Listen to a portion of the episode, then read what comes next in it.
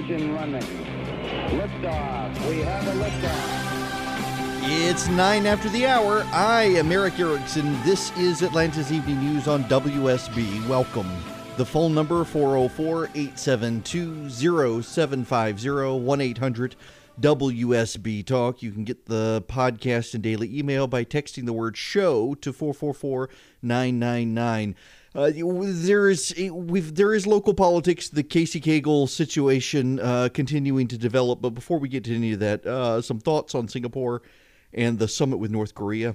First and foremost, one of the frustrating aspects of trying to be principled in politics these days and be consistent is the frustration of seeing many of your friends cheering uh, when it's it's pretty obvious that if Barack Obama had done it, they would be booing, and then to see the Democrats doing the same. I mean, Democrats clearly need to get a clue that when they were cheering Barack Obama's deals with Iran and Cuba, they were ceding any moral ground to criticize President Trump and North Korea. And I, I have to be very honest with you, I, I have not read any real thought provoking takes on the president's Singapore summit. Uh, it's it's everything. Nothing has really struck me as as fascinating, as interesting. It's all kind of the, the run of the mill stuff. My, my my own included today, by the way. Um, there was good and there was bad, and it is frustrating in that a lot of people don't want you to be able to talk about one or the other. If you praise what the president did, well, then uh, you've clearly sold out. If you criticize what the president did, you've clearly sold out, or you were always never Trump, or, or the usual criticisms. But there were things to praise and things to criticize about the situation. And uh, with my own audience, I hope I'll be allowed to walk through those uh, praises and criticisms. And I'd like to start with the praises. Because President Trump has thrown out the old playbook on North Korea that very clearly was not working. I mean, we are where we are with North Korea because they've been able to develop nuclear weapons while all along going back to the Clinton administration pledging not to develop nuclear weapons. Bill Clinton had a, a an infamous summit with the North Koreans where the North Koreans pledged to abandon all aspirations for nuclear weapons and have ever since fairly consistently plotted to build nuclear weapons. And has gotten to the point now where they can launch a missile, where they can launch a, a nuclear strike on the United States. But I want to go back a couple of months because I, I, I want to play you some audio from the press at the time. And it was, I, I believe the Washington Free Beacon did this montage of the media um, back last year when the President of the United States refused to go along with the way things had always been in North Korea. So I want you to listen to this audio. We're probably closer to uh, an outright war with North Korea. Easily construe what he's been saying as uh, uh, a declaration or at least a threat of, of war. Closer, in my view, to a nuclear war uh, with North Korea and in that region than we've ever been. And I, I just don't see uh, how, I don't see the opportunities to solve this diplomatically. And I think that we should be concerned that this this escalatory rhetoric between the leaders of two countries that have nuclear weapons uh, is slipping very quickly. I think there's about a 20% chance that we'll end up exchanging ordnance with North Korea at some point in a fairly significant way. About a 30% chance of war, I'd say, from where I sit right now. Those were pundits and politicians who were prognosticating that the president's behavior with North Korea late last year and the beginning of this year were leading us to war with North Korea. And instead, what happened is for the first time, the President of the United States sat down with the North Korean leader to actually discuss face to face, man to man, the abandonment of their nuclear weapons program. And the same people who were saying that this was bringing us to war just a few months ago are now saying, well, nothing's going to be accomplished with this. Folks, nothing has been accomplished in the last 20 years except that the North Koreans have developed nuclear weapons. So I'm okay with President Trump deciding to do something different. Totally okay with the president deciding to do something different. He should do something different. If what you're continually doing doesn't work, well, then try something new. The definition of insanity is trying the same thing over and over again and it never working. We've had an insane policy when it comes to North Korea. So good for the president for trying to do something new. Good for the president getting the North Korean dictator to sit down with him. But bad for the president to praise Kim Jong un the way he did. I realize President Trump negotiates with flattery. But to say that Kim Jong un loves his people or that the people of North Korea love him is not true. And not only is it not true, it provides propaganda ammunition for the North Korean leader. It provides him a way to propagandize to his already brainwashed populace that he is something more than he actually is. And that's a real problem. It's a real problem because the man actually is a monster. And I don't use that term loosely. He is the closest thing we have on the planet right now to Hitler, Stalin, or Pol Pot. He is. He ruthlessly exterminates his people. And so I also understand the criticisms of people who say we shouldn't have dis- treated them as equals in this because that's what they crave. In fact, you know, Tom Cotton, Senator Tom Cotton of Arkansas, was on a radio program this morning where he said essentially because the North Koreans have nuclear weapons, we should uh, sit down and talk to them and try to try to come to terms with them, which is essentially saying that if you want, if you're a, a tin pot dictator and you want to be taken seriously by the United States, get nuclear weapons. There is a real danger that other rogue regimes decide they need to get nuclear weapons. This is certainly an incentive for Iran to rush now to get nuclear weapons so that they can be taken seriously. And that's a problem. It is very good, I think, for the president to have reached out to North Korea and tried something different. In the past, repeatedly, with Clinton, Bush, and Obama, the North Koreans rattled their sabers, did some missile tests, and the United States sent them a large check for quote unquote humanitarian aid. And it's pretty clear that that money was rolled then into their nuclear weapons program.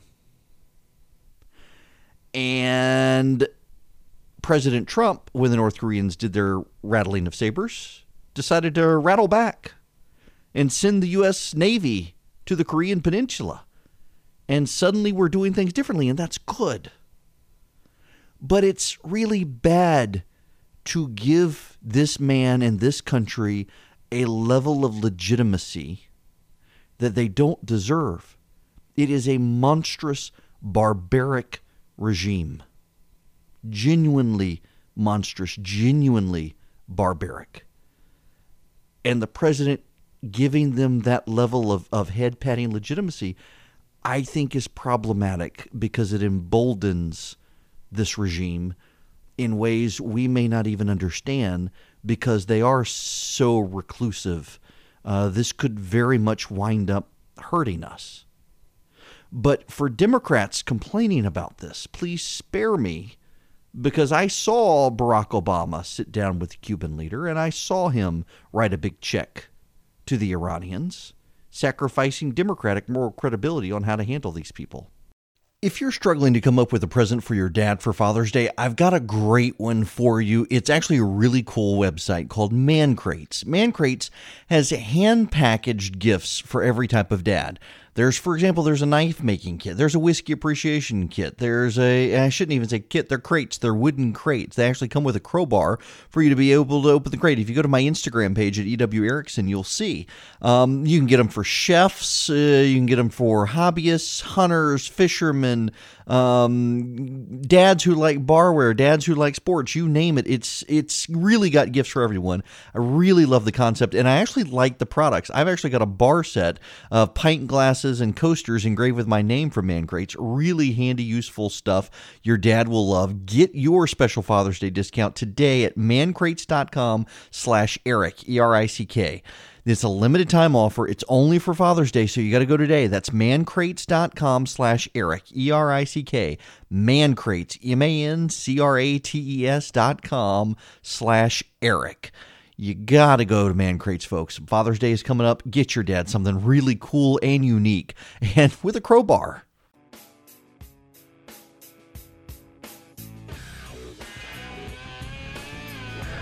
It is 26 after the hour. The phone number 404 872 0750 1 800 WSB Talk. Uh, now let's see. Can I do justice to a phone call? No. David, stay on the line. The rest of you as well, uh, because I want to take your phone calls when we come back. We do have to get into the latest update on the Casey Cagle situation. I told David to stay on the line, and then he just hung up. I'm sorry. I, I, I got less than a minute. I want you guys to be able to talk. So, anyway, uh, we do have to talk about the Casey Cagle situation uh, as well. Uh, the Senate Education Committee Chairman, Lindsey Tippins, is speaking out. And he's suggesting criminal impropriety on Casey Cagle's part. Uh, he actually is, and it, it's this is a fascinating situation now because you have Clay Tippins and Lindsey is his uncle. Um, this is going to be interesting to shape up. And will it really matter? He was so far ahead in the runoff. He, he was only a few points shy of 50%. Uh, the implications of that. But first, your phone calls on what you thought about North Korea when we come back.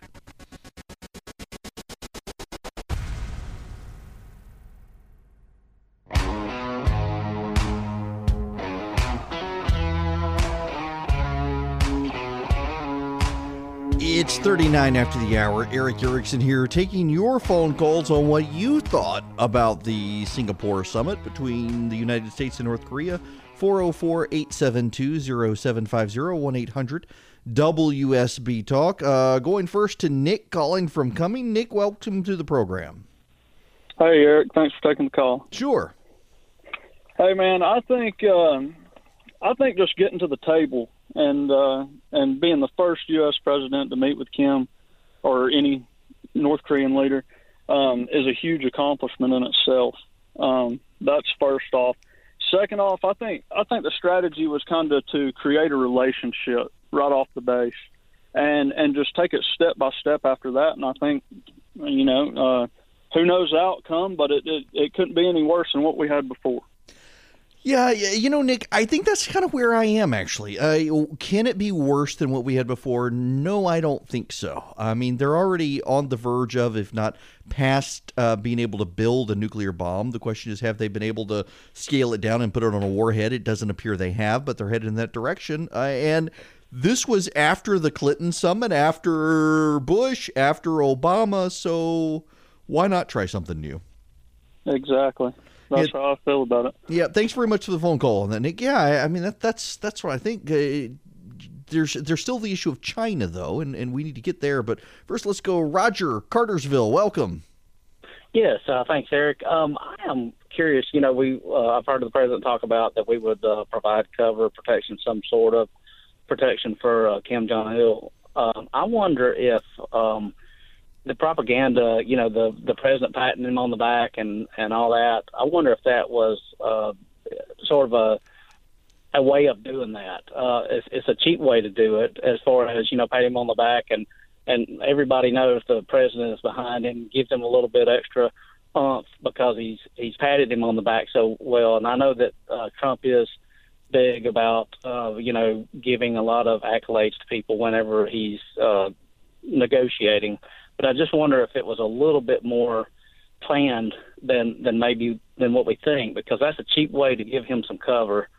Um, is is is through words, and and yes, it is dangerous. There, I agree with that. There are a number of people out there who have speculated that there may have been more to have happened behind the scenes, even in the run up to the summit, than was there. Yep. Um, I and there are also people speculating that you know perhaps one of Trump's negotiating positions was to suggest to Kim that he could be free of China's yoke. Um, mm. that eh, they could, in some way, if the North Koreans sided with us, on this issue that somehow they could be freed of the burden of being a, a, a Chinese subjugated state, which to a degree they are. I, I do think there is an issue to be had with China that a lot of people aren't really realizing, and that is the mm. Chinese have a strong desire to not just be a regional superpower, but a global superpower. And they can't get to being a global superpower without uh, being more of a regional superpower. And they can't be more of a regional superpower as long as the United States has a massive troop presence in Asia. So if the Kim regime was able to strike a peace accord with South Korea and ease American tensions, it could potentially see the American military leave the Korean Peninsula, which would help China ultimately. So I don't. Uh, no one wants to talk about China in this, but I think we have to. I think it was notable that the Chinese lent Kim Jong Un a 747 a rather new 747 to meet with President Trump on, as opposed to his uh, Soviet made airplane uh, that was built in 1980. They, he wanted a newer plane. They put him in a 747 so he could have a plane just like the president of the United States. Had a fancy Mercedes to to go along with the American president's Cadillac limo. So uh, trying to make them look equal, even though they're not.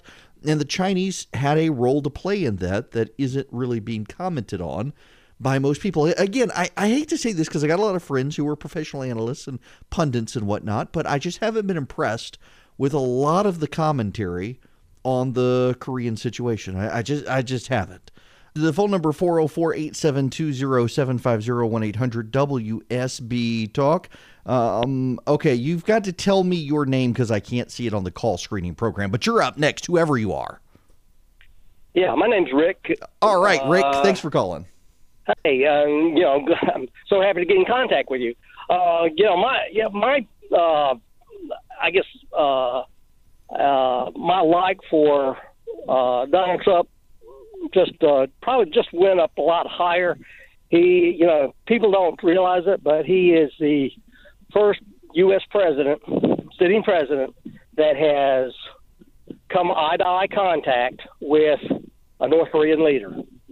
And those that uh, that him and haw about everything, uh, they just don't realize the accomplishment that this man's done. So you know, and that's that's pretty much my statement. Um, you know, the rest of it, you know, he said it's going to be a process. It's going to take it's going to take time. A lot of these things aren't going to happen overnight. And I mean, just the same thing if you when you go comparing it with uh, with Gorbachev and uh, Reagan, you know, it didn't happen overnight.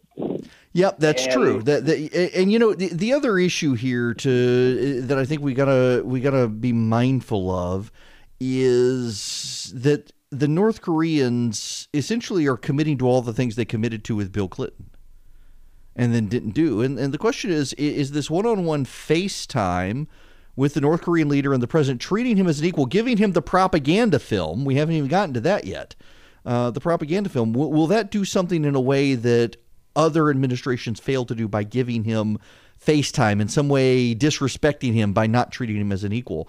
Uh, time will tell on that front.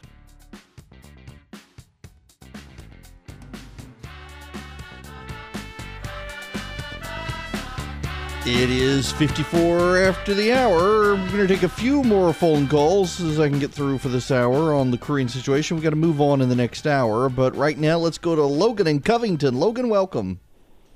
Hey, thanks, Erick. Sure. Um, my biggest concern um, that would have come out of the summit is ending the joint exercises with the South Koreans. I'm former Air Force. I participated in the joint exercises. Um, that is a very big reinsurance to South Korea every day those people live in fear of what North Korea may do. And I think that um, Trump left them out to hang high and dry. I would have liked to see easing of economic sanctions and then ending the exercises if things progressed. So Yeah, and just to clarify from the White House this evening, um, they intend to end the uh, annual major war exercises, uh, but the routine exercises they say will continue. So the the routine day to day cooperation and exercising they're going to keep, but yeah, the big war games they do every year they are canceling yes, that one. Operation Red Flag. Yeah, and, And yeah, I, I very thankful. Yeah, it, it does seem. I mean, I realize it's a show of goodwill on the president's part, but it, it seems like there might have been other ways to do it. Although, uh, to be fair to the president, one of his concerns is that we always ease the economic sanctions as a show of good faith, and, and they haven't changed their behavior. So let's try something new. I, I, I do get that. Donna and Kennesaw, you're up next. Welcome. Hi, Erick. How are you? Good. How about yourself? Good, thank you. I just wanted to say that I, I feel President Trump deserves credit and our respect for taking us somewhere that no other president has been able to do. And people need to remember that when Obama won, not everybody was happy about it, but a year and a half later, we weren't crying over it. And the, the, you know, this is great news for the world. And those that have nothing positive to say really just need to grow up. Well, there you go. Although I, I, I do think we shouldn't be dismissive of the concerns because we've been here before with North Korea, uh, and the um, a chief difference between the two is that uh, we didn't put them on the world stage and treat them as an equal at the time. Uh, maybe that's what we need to get concessions from them, um, but I think that just gives Kim Jong Un too much credit and praise, and we shouldn't do that. When we come back, we got to move on. Uh, state politics, Casey Cagle taking another hit from a colleague in the Senate.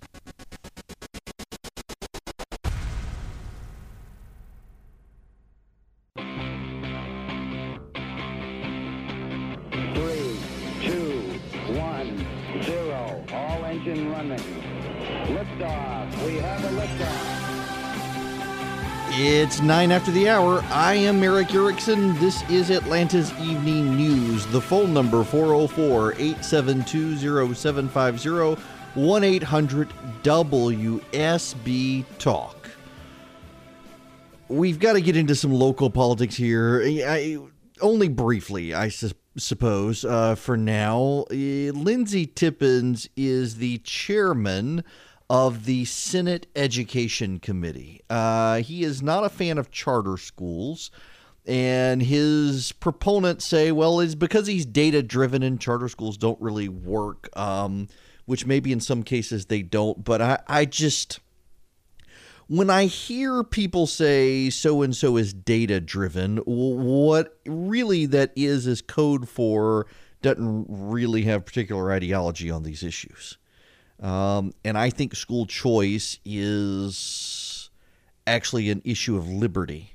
It's not an issue of data, it's an issue of liberty.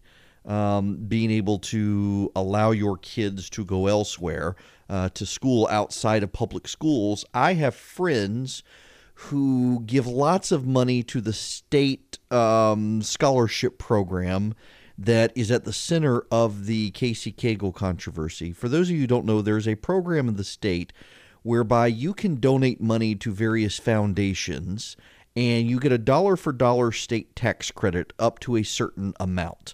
Uh, and what do I mean by that? If you donate a thousand dollars, let's say you owe the state of Georgia two thousand dollars in income tax, and you donate two thousand dollars to one of these nonprofits, then you don't owe any income tax in Georgia. You actually get a dollar for dollar credit, meaning they you subtract from your income tax bill the money owed. Now they don't give you a, a money back if you owe thousand dollars to the state. You give two thousand dollars to the to one of these scholarship programs. You don't get thousand dollars back. You just you just don't owe taxes. And I know people who max out to these organizations uh, because it is essentially the only program in the state of Georgia whereby you get to direct your money, your tax dollars. Um, and that, my friends, I think is a very big deal. Uh, being able to say, you know what, I want my money to go to help poor people send their kids to private schools. And that's what the money is used for the money is used for the ability for underprivileged families to be able to send their kids to private schools. If you listen to the critics of the program, what they say is that rich people apply for the scholarship and send their kids subsidized by the state. That's not actually what happens. Poorer families use the money to be able to go to private schools. And a lot of rich people, rich liberal people, don't like the program because it allows poor people into their kids' school. It's a dirty little secret. Um, the situation with Casey Cagle involves two Tippinses Clay, who ran for governor, and Lindsey, who is the Senate Education Committee chairman. And Lindsey or Clay, uh, see, I'm already getting confused. Lindsey Tippins sat down and talked to Jim Galloway of the AJC about his situation with Casey Cagle and essentially all but says Casey Cagle broke the law. And I'm wondering if this is going to spiral with a grand jury investigation by the Fulton County DA, given this interview. Let's get to this. Um, what happened is Clay Tippins recorded Casey Cagle saying he needed to pass a bill to expand this scholarship, this tax credit scholarship, in order to keep Hunter Hill from getting a campaign contribution from the Walton Foundation that supports school choice. But Lindsey Tippin, the Senate Education Committee chairman, takes it a step further. Uh, let me read you part of the AJC comment. Uh, I've had plenty of private closed door political discussions, and the fact that Casey Cagle had one doesn't change my support for him to be governor, says Lynn Westmoreland, a, a Cagle supporter, uh, who's now out attacking uh, Clay Tippins. But there's another story of betrayal, according to Jim Galloway, during the closing days of the legislative session. It's essential to understand the Cagle Tippins recording. Two pieces of charter school legislation were at play. One was House Bill 217, a bill to raise a cap on tax credits for charter schools. That's the topic that Clay Tippins raised. Another is HB 787, a measure to increase the amount of state money flowing to 20 state approved brick and mortar charter schools. The House passed the latter bill, the one to support state brick and mortar charter schools on February 22nd when it arrived in the Senate. It was sent to Lindsey Tippins' Education Committee and would eventually pass the Senate over Lindsey Tippins' objections. Tippins stonewalled conservative reform to expand education options, according to Scott Binkley, um, the Cagle campaign manager. Cagle worked with him as chairman, but grew tired of getting blamed for lack of progress, according to the Cagle campaign. That may be true, but it's incomplete, and Tippins contradicts many of the important parts. Uh, so Galloway went to Lindsey Tippins' living room. They live down the street from each other, and he writes on May 19th, the 38th day of the 40 day session, Tippin says he walked into the lieutenant governor's office with a spreadsheet to explain why he opposed House Bill 787. Under current state formula, Tippin said, funding for those 20 state authorized brick and mortar charter schools stands at $8,415 per pupil more than the combined state and local spending per student in 46 of 180 Georgia public schools, including Gwinnett County. House Bill 787 would increase it to $8,816, more than the combined state and local spending per student in 96 Georgia school districts. My question was how do we explain this, says Lindsey Tippin, a former member of the Cobb County School Board, to spend the equivalent of all other public schools in Georgia who are required to take all comers would run to more than $500 million a year. Well, I got to have this bill, the lieutenant governor told him. He and Tippin says I can't pass it. Tippins described what came next. Cagle said, Look, this is the deal. I've got to do something for charter schools. The Walton Family Foundation is fixing to put $2 million in Hunter Hill's campaign. If this bill passes, I'll get it in mine. So, according to Lindsey Tippins, a Cobb County senator and the chairman of the Senate Education Committee, Casey Cagle wasn't just attempting to block funding for a gubernatorial rival, but was seeking to increase his own. Now, by the way, the Walton Education Coalition hasn't given money, but there was an outside group praising Cagle for supporting uh, school choice reform. Now, here's the issue if Cagle moved legislation as an elected official in order to financially benefit his campaign, and that's what Lindsey Tippins is claiming. That's a felony in the state of Georgia. Let me say that again. It is against the law in the state of Georgia for any elected official to move legislation in order to benefit himself financially. I can read you the statute if you like. Um, it is entitled Improperly Influencing Legislative Action. It is OCGA Section 1610.4. Any officer of the state who asks for or receives anything of value to which he is not entitled in return for an agreement to procure or attempt to procure the passage or defeat of legislation by the General Assembly, or procure or attempt to procure the approval or disapproval of the same by the governor, shall be guilty of a felony. Any officer who receives anything of value to which he or she is not entitled in return for an agreement to procure or attempt to procure the passage of any legislation by the General Assembly shall be guilty of a felony. That's what Lindsey Tippins, the chairman of the Senate Education Committee, is accusing the lieutenant governor of doing. Now, whether it's true or not isn't the question. The question is Does the Fulton County DA who supports Stacey Abrams open a grand jury investigation because this happened inside Fulton County? Does he do this politically motivated or not? And then have the media use it as a wedge to try to sway independent voters to Stacey Abrams. That's the dangerous game we're playing here with this. And it's one Republican voters need to think about in this primary runoff. Um, although you also have to keep in mind the Abrams campaign wants to run against Brian Kemp. I'll tell you why when we come back. You have probably seen the Dollar Shave Club ads. They're actually really awesome. Uh, really, really funny ads. I was one of the original Dollar Shave Club members when they came out. I mean, I've totally sold into the, bought into the ads. Really, really a, a cool shave club idea. It delivers everything you need to look, feel, and smell your best. Uh, you name it. They've got shampoo, conditioner, body wash, toothpaste, hair gel, even a wipe that'll leave your bottom feeling tingly clean. Dollar Shave Club is more than just razor blades. It has all these other things, and there's a great way to try a bunch of Dollar Shave Club's products for just $5 you can get their daily essential starter set. It comes with body cleanser, one wipe Charlie's, their amazing butt wipes, their world famous shave butter, and their best razor, the six blade executive. Six blades.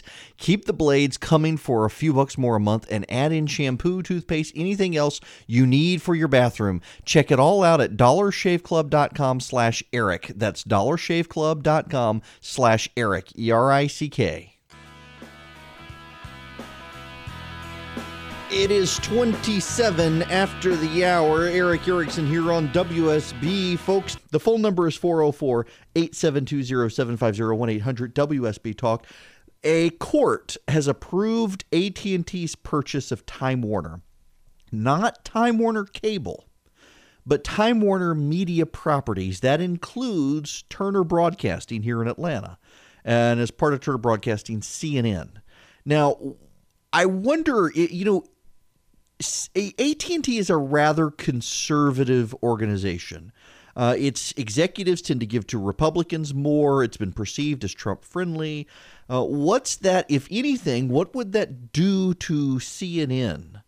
Um, I, I, I definitely think CNN needs to have something done and I don't mean that in a bad way. Um, I remember as I was leaving and Jeff Zucker was coming in, there were all sorts of hagiographic articles about what a genius he was, and it was going to be huge for the ratings. They were going to be competitive with Fox, and it hasn't panned out. I wonder if AT and T will do something different with them.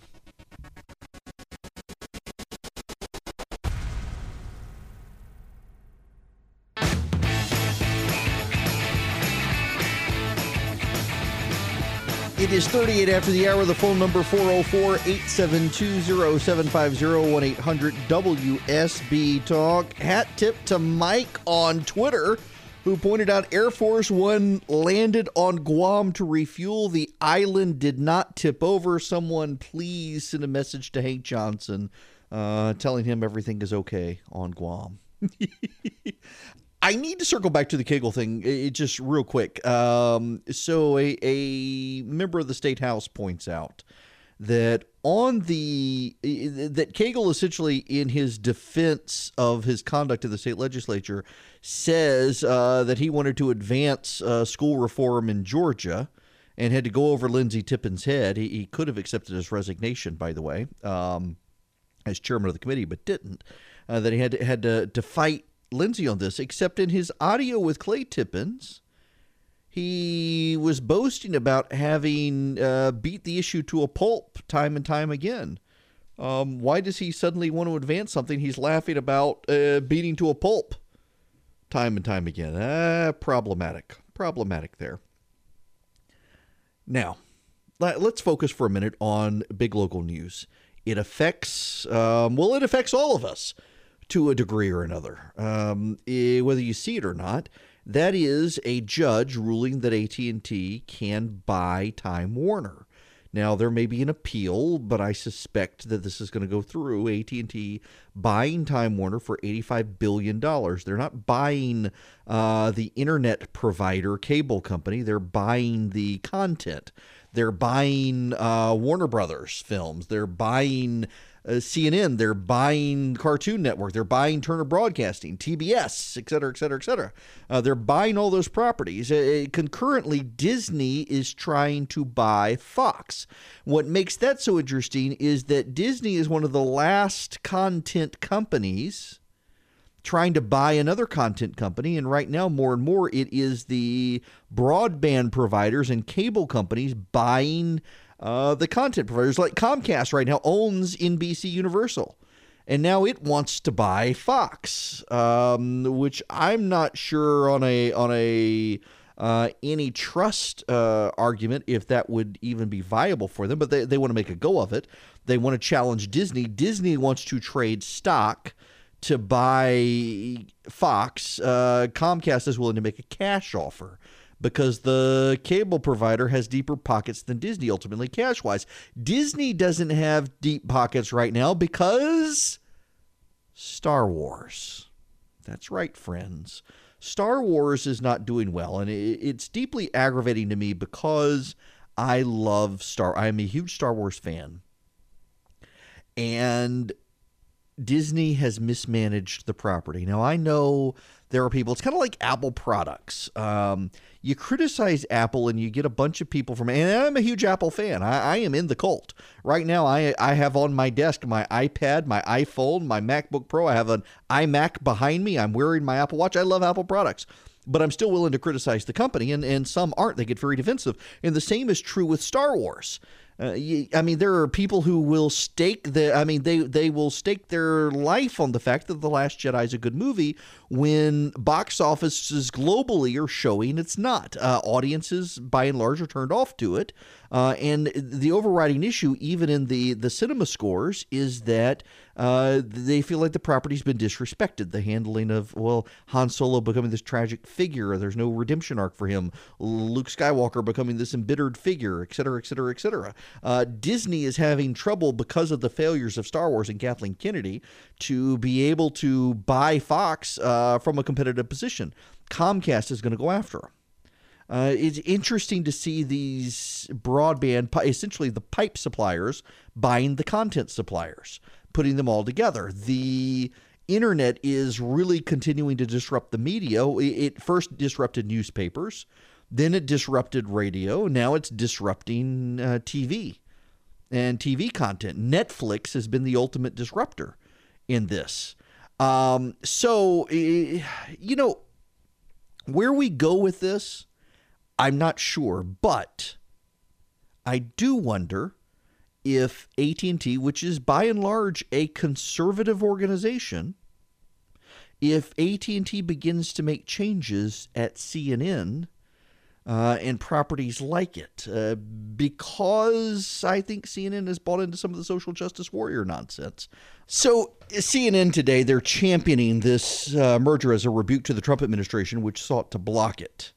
Um, and that's part of CNN's problem. You know, it, when I left CNN, and, by the way, I, I, I, feel like I need to say this. I, I, criticize CNN from a position of actually loving the network. I'm I'm a big fan of CNN. I grew up with it overseas. It was the news network I get.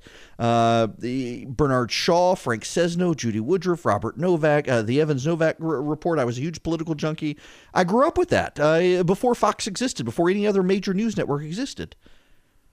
And when I was leaving CNN, going to Fox, uh, largely going to Fox from CNN because I, I, I, felt under assault every day, and I wasn't sure that the network had my back. I was willing to stay at CNN, even though Fox was offering more money. I was willing to stay at CNN because I, I like CNN, but they wouldn't put in my contract um, provisions protecting me essentially from the mob. That if I said something on radio or, or at the Resurgent, I, I, I didn't want them coming after me they didn't want to go that road, but they kept saying, you know, Zucker's Zucker's more flexible. He, he'll he'll turn a blind. Don't worry about it. Don't worry about it. And they wouldn't put it in writing. And so I left because I was there were nights where I was staying up worried. Am I going to be out of a job? Am I going to get suspended for something I've said on the radio because someone has taken something out of context? Um, and I had real concerns because it started happening more and more. And I also felt bad that uh, the PR shop was uh, kept busy. I mean, they could have had one person just dedicated to me. Media Matters taking words out of context on this show all the time. And I was just starting out too. I hadn't found my footing.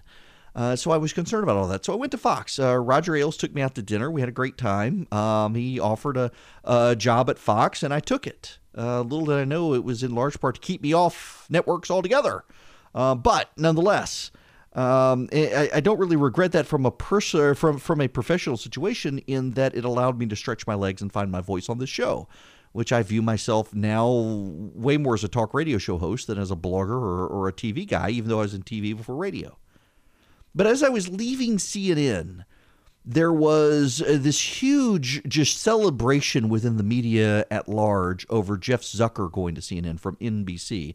He had been the the, the guy who turned around the Today Show, made it competitive, on and on and on. The turnaround artist in NBC, and they were finally going to give Roger Ailes a run for his money. And, and you know, Roger, uh, we talked about that at dinner because the news was breaking as, as Roger was was luring me to Fox and he was completely dismissive of it that uh, Jeff Zucker uh, was in a liberal bubble. And the key to Fox's success was that they paid attention to what people outside major metropolitan liberal areas paid attention to. And that has always been Fox's success. And Zucker never really did that. He went for sensational headlines and he thought that's what Fox was doing. He wasn't actually paying it, but wasn't paying attention to heartland stories, to river valley stories, to, to where people live in the heartland. Um, the, they were capturing all the buzz of, of the missing Malaysian Airjet and whatnot, uh, but otherwise they were liberal. And I think they more so have trended in that direction.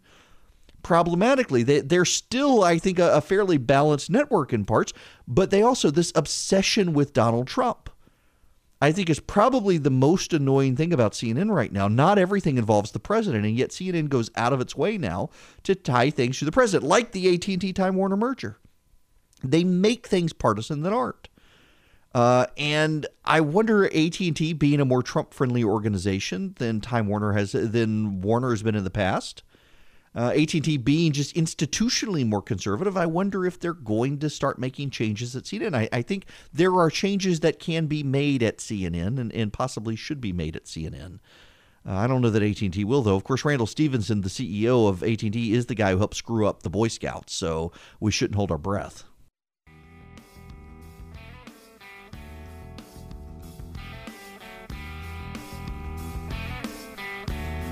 Okay, I love this story from the Washington Free Beacon.